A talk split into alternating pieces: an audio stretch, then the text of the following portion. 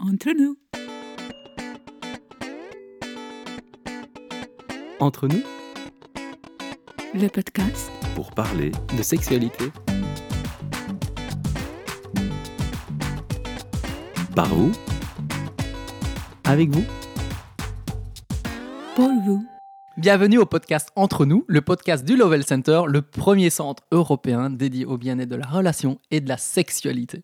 On vous invite à écouter, partager, commenter et nous supporter.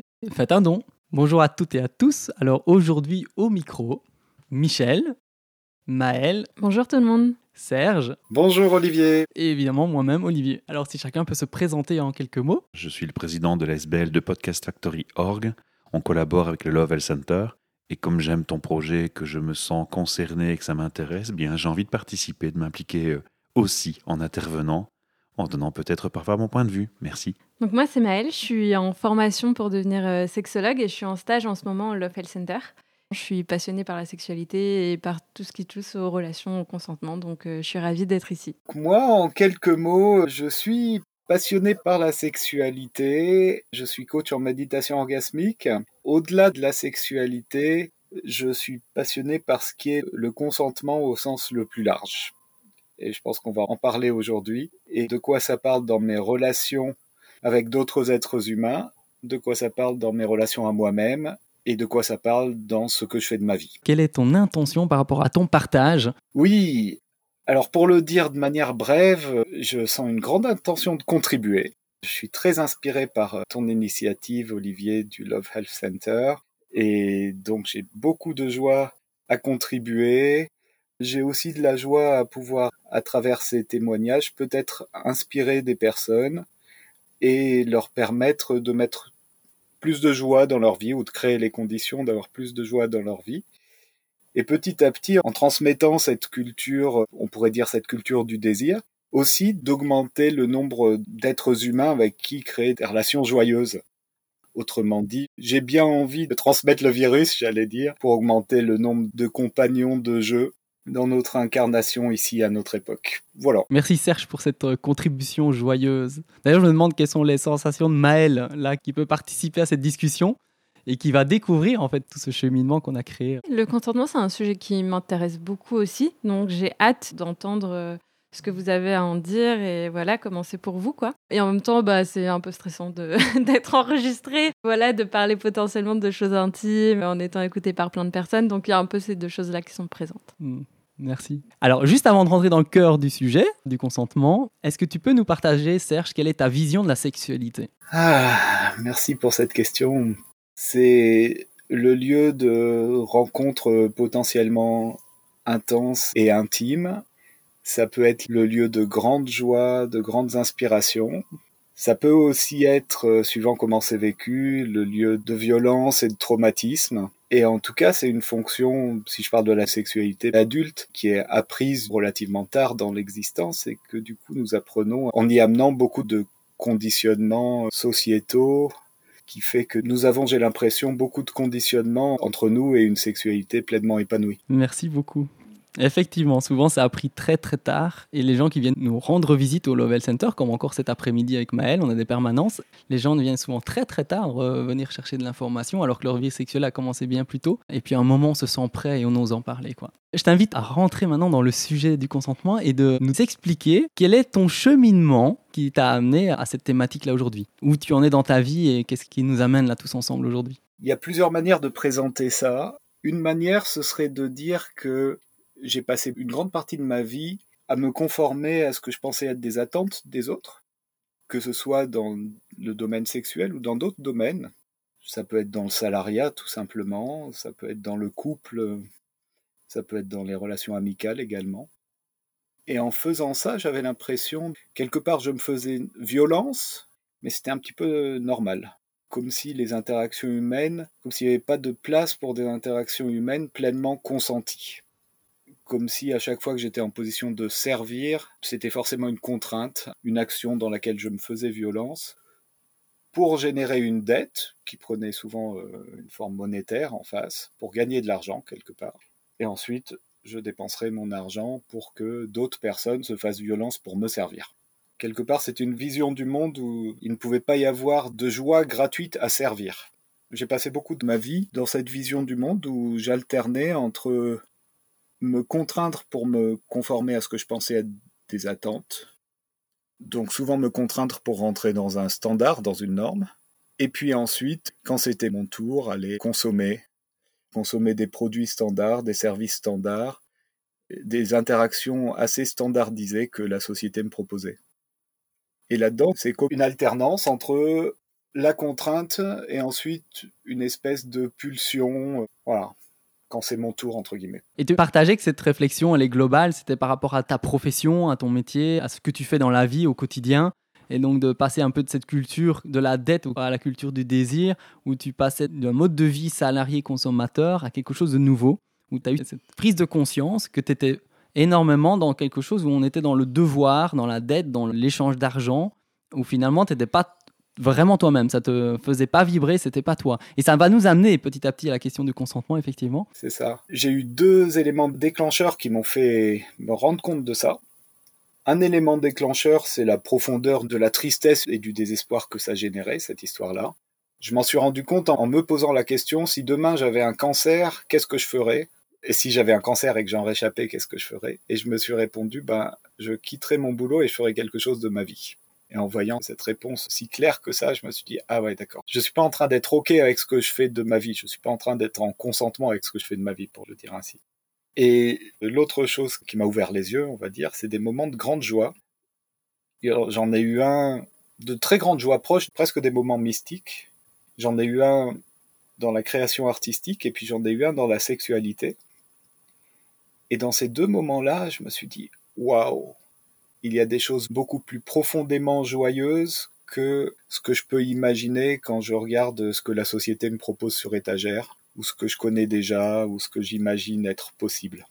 Et ça, ça m'a mis en route, ça m'a donné envie de sentir plus profondément qu'est-ce qui me met en joie dans cette vie.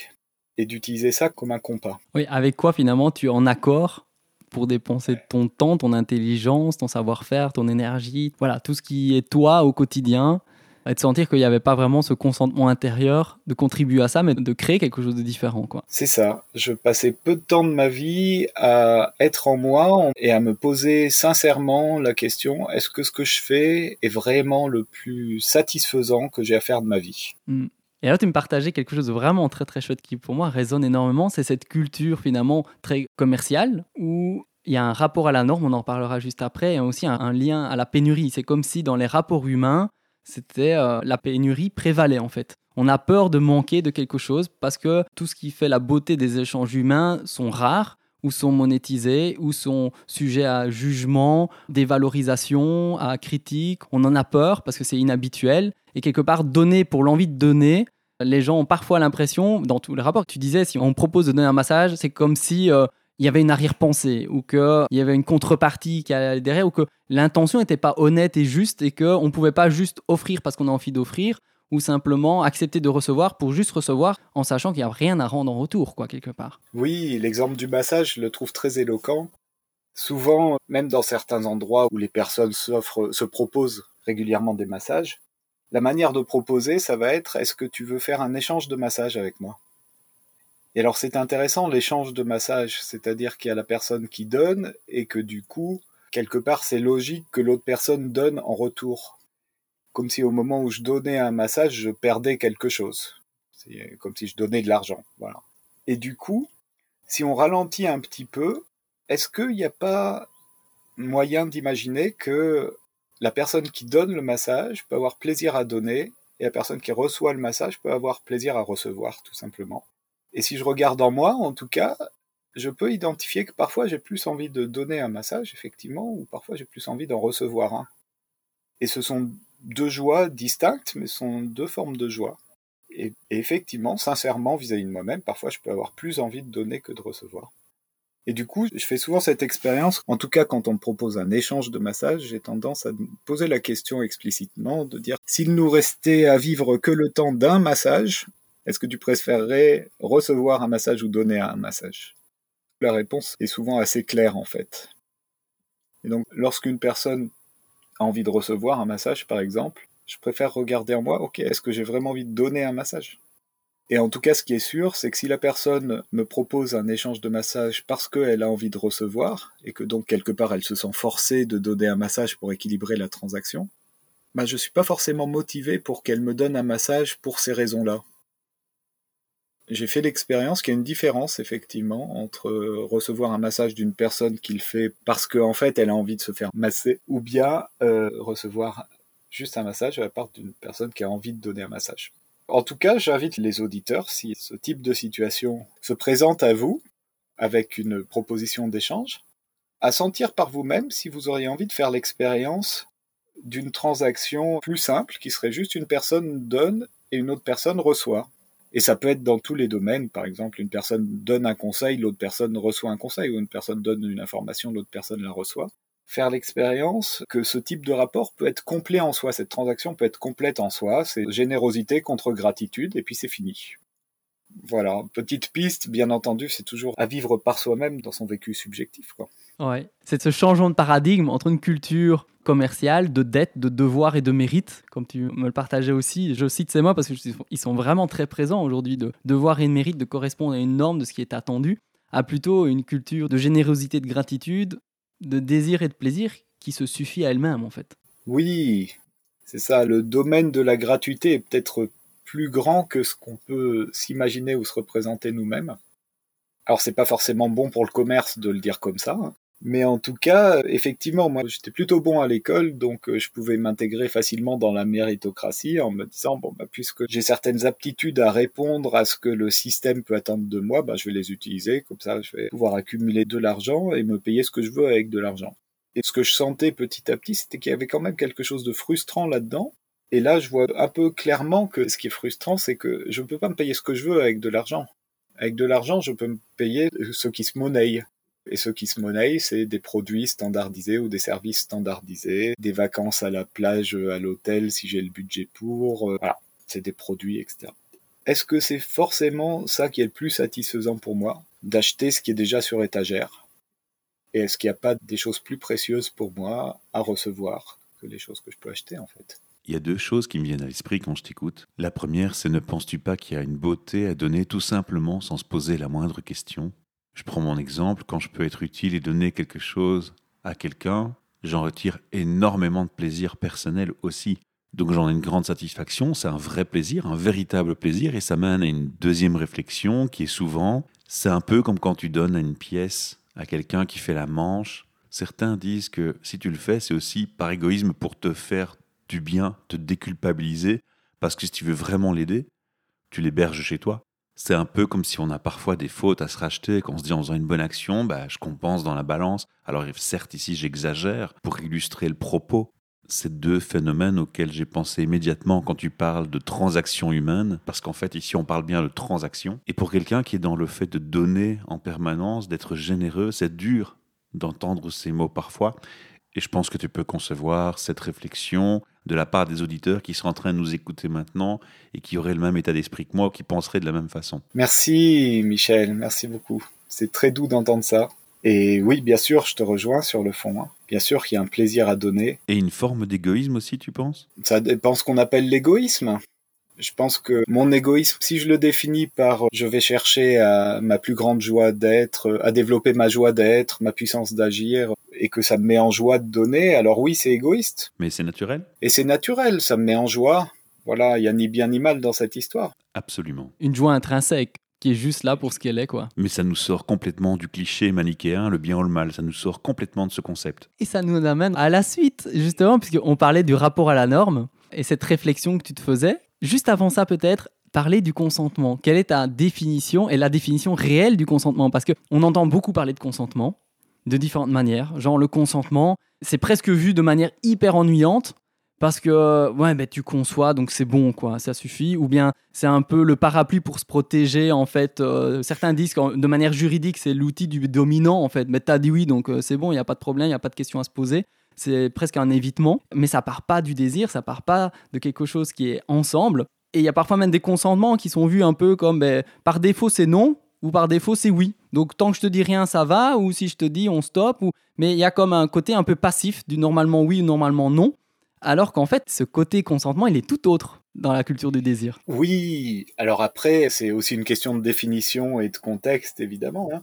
Mais disons que moi, j'ai de la joie à imaginer que consentir, ça pourrait être sentir avec le tout de moi-même, sentir toutes les parties de moi-même, sentir mes désirs, mes peurs, et euh, consentir en relation, c'est sentir à deux, c'est s'entraîner à deux, s'entraider à deux, à sentir ce qui est le plus joyeux entre nous, ce qu'on pourrait créer de plus joyeux entre nous, en incluant nos désirs, en incluant nos peurs aussi, en incluant nos conditions, nos restrictions, nos doutes, mais être alliés pour développer notre joie d'être à deux et évidemment tout seul aussi. C'est aussi facile de s'en souvenir parce qu'au niveau étymologique, consentir, c'est sentir à deux. Donc finalement, c'est qu'est-ce que je ressens moi avec cette proposition ou avec ce désir, avec ce partage?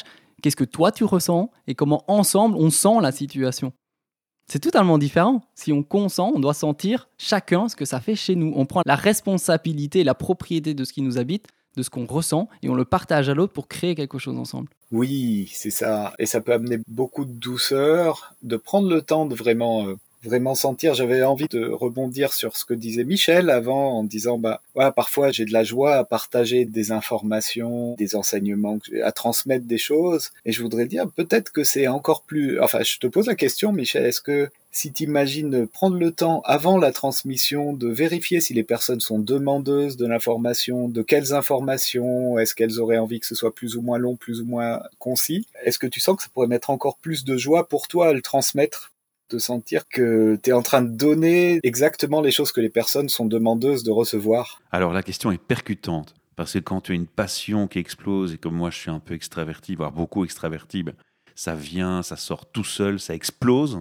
Tu te poses pas la question au moment, à l'instant présent, dans ton envie de partager, ce qui se passe, c'est que on pourrait limite interpréter ça comme un viol intellectuel, parce que l'autre, il a tout en explosion face à lui, il n'a rien demandé forcément, ou pas toujours, et la réflexion vient seulement après l'enthousiasme. Tu vois si l'autre personne accroche ou pas, et c'est seulement là que la réflexion vient et que ou tu te calmes ou tu continues. Et donc le consentement, dans le cas présent, il est donné en second temps. Et ça, c'est peut-être le défaut de quelqu'un qui est passionné, qui a juste envie de donner et qui réfléchit pas, qui est trop spontané. Par contre, il y a un très beau phénomène de vie qui compense cela, c'est qu'en général, tu attires les gens qui te ressemblent. Moi, j'ai un parcours assez atypique, c'est pas le sujet aujourd'hui, mais voilà, avec une vie qui n'est pas sur un long fleuve tranquille, et je remarque que dans la vie, j'attire des gens qui ont des parcours similaires et avec qui je m'entends spontanément bien. Et donc, les gens qui viennent à moi, souvent, sont des gens comme ça, avec cette tolérance-là. Et finalement, ce défaut, ben, il passe, il n'en est plus vraiment un, et le consentement est. Il va de soi, parce qu'on se comprend et qu'on se reconnaît. J'ai l'impression que l'être humain développe un radar comme ça, qui le rend apte à déceler les personnes qui sont euh, compatibles avec sa mentalité, son esprit, son aura. Et donc, ce radar que tu développes qui est en toi fait que non seulement tu rencontres des gens assez réceptifs puisqu'ils te comprennent, et dans le pire des cas, ils ont au moins la bienveillance de laisser exprimer ta joie parce qu'ils comprennent cette approche et cette personnalité que tu as. Et finalement, tu reçois aussi un cadeau de l'autre malgré toi, c'est sa tolérance et sa capacité de t'écouter, malgré que peut-être le sujet que tu commences à lancer ne l'intéresse pas forcément immédiatement ou, pas du tout. Et donc là, quelque part, c'est un cas où on donne et on reçoit inconsciemment dans la spontanéité. J'espère que j'ai répondu à ta question. En fait, l'élément clé, c'est l'enthousiasme. Ah oui, avec euh, beaucoup de générosité pour le coup. Merci pour ton authenticité aussi. Ça me touche beaucoup. Et dans cette dynamique du consentement, tu disais effectivement, c'est sentir chez soi et chez l'autre, mais surtout avec toutes les parties de soi et de se sentir unifié, d'écouter toutes ces parties de soi. Parce que consentir, c'est dire, est-ce que j'écoute tout ce qui habite en moi? Est-ce que je les accepte sans les juger? Oui, et est-ce que je les accepte sans les juger? C'est aussi euh, lié à ma peur d'être rejeté par l'autre. Si j'énonce toutes les parties de moi, par exemple, je peux très facilement me connecter à des parties de moi qui sont enthousiastes quand je connecte quelqu'un qui a un projet enthousiasmant. Et j'ai beaucoup de facilité à exprimer mon enthousiasme dans l'espoir d'être pris à bord du projet, de pouvoir participer, contribuer. Et par contre, si je sens des réticences, des doutes, des peurs, je vais avoir beaucoup plus de difficultés à les exprimer, de peur que l'autre puisse interpréter que finalement je suis pas si enthousiaste que ça, ou de peur que l'envie euh, de l'autre de m'inclure puisse baisser du fait que j'exprime des peurs ou des doutes. Et en fait, en faisant ça, bah, c'est le signe de ma méfiance vis-à-vis de l'inclusivité ou d'une croyance que l'autre va pas être assez inclusif de mes peurs et de mes doutes. Et là, ce que je recherche de plus en plus, finalement, quelle que soit la réaction de l'autre, c'est davantage de fidélité à moi-même, de cultiver davantage de fidélité à moi-même, en exprimant tout ce qui est là. C'est-à-dire, tiens, ouais, il y a ça qui m'appelle, et puis il y a ça qui me fait peur, et puis euh, voilà, je sens que là, j'aimerais poser une condition avant d'aller dans cette expérience, etc. Dans le but de bonifier l'expérience.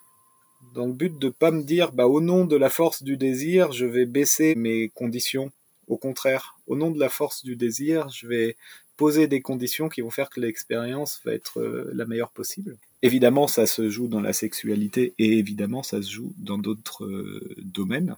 Et donc pour ça, peut-être que vous vous présentez le degré de confiance qu'il y a à construire entre deux individus pour pouvoir aussi se parler de nos peurs. Et puis pour pouvoir, après une interaction, également se parler de ce qui était insatisfaisant dans l'interaction ça demande beaucoup de confiance en réalité parce que dans la culture d'où on vient, tout ça, ça peut être pris comme des reproches, comme des jugements.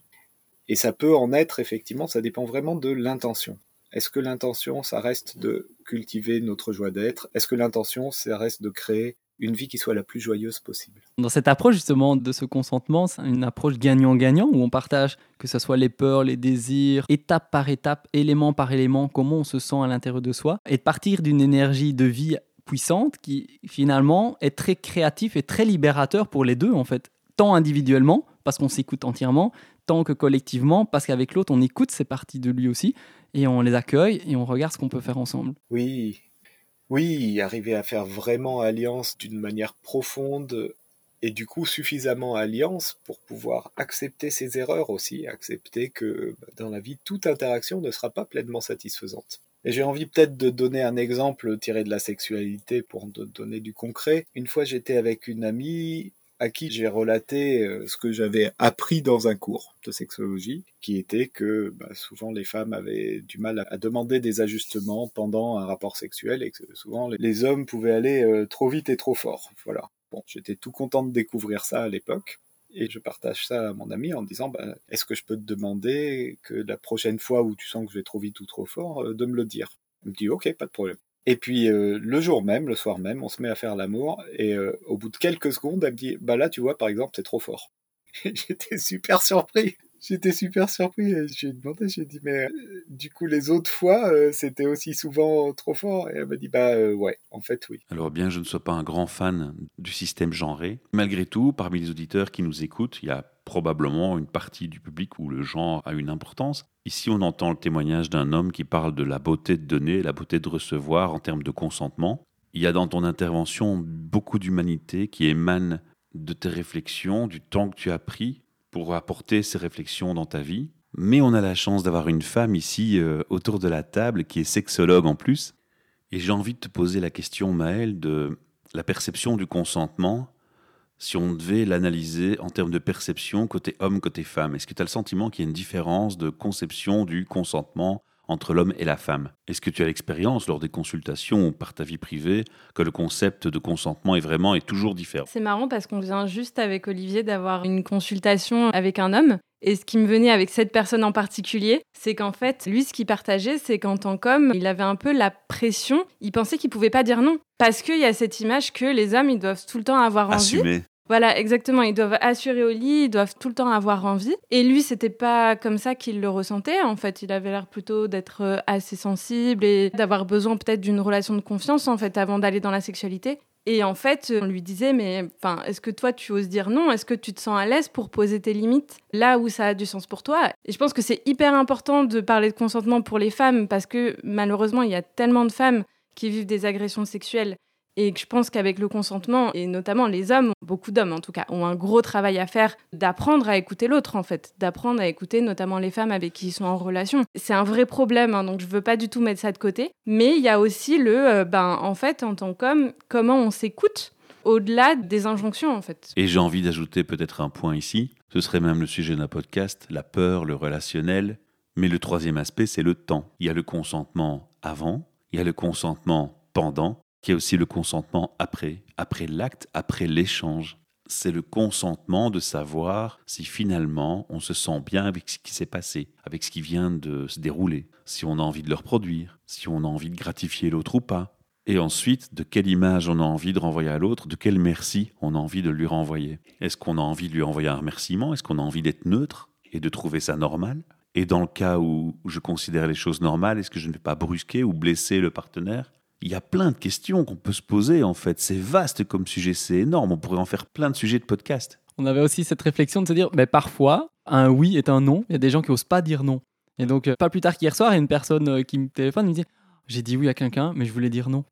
C'est ça aussi le consentement, c'est bien au-delà du oui ou du non. C'est comment je me sens et c'est un processus, c'est un apprentissage et c'est un processus d'écoute de soi, de toutes les parties de soi et de l'autre. Comme disait Serge, c'est se donner le droit quelque part, je vais pas dire à l'erreur, même si, mais c'est se donner le droit de dire oui, de dire non et d'ajuster, de se dire, bah, en fait j'ai dit oui mais je voulais dire non. Et puis cet homme qui dit mais moi je veux pas dire non à une femme, et donc il va, même s'il sait qu'en fait ils font fausse route parce qu'il n'est pas pleinement là, il sait que ça va pas fonctionner, qu'il n'est pas enthousiaste, mais il va pas oser dire non. Et donc finalement les deux vont se blesser. Donc c'est un processus continu d'échange et qui amène aussi à la question des moissons dans ce deuxième épisode, puisque pour Serge, le consentement, ça commence sur une étape bien particulière qui est justement l'après en fait. Le consentement, il commence au moment du partage et donc au moment des moissons. Serge, on a annoncé euh, qu'on parlerait de rapport à la norme parce que c'était un critère pour toi important à considérer dans le consentement. Tu peux nous en dire plus? Oui, et ben j'aurais envie de rebondir sur ce que l'exemple qu'amenait Maël tout à l'heure, des hommes qui ne se respectent pas quelque part en cherchant à coller à un idéal, à une norme de virilité. Et quand je partageais mon expérience que bah, parfois j'allais trop vite, trop fort, si je m'interroge au fond de moi, c'était aussi un moyen de rester excité et de me conformer à une certaine vision de la virilité qui est que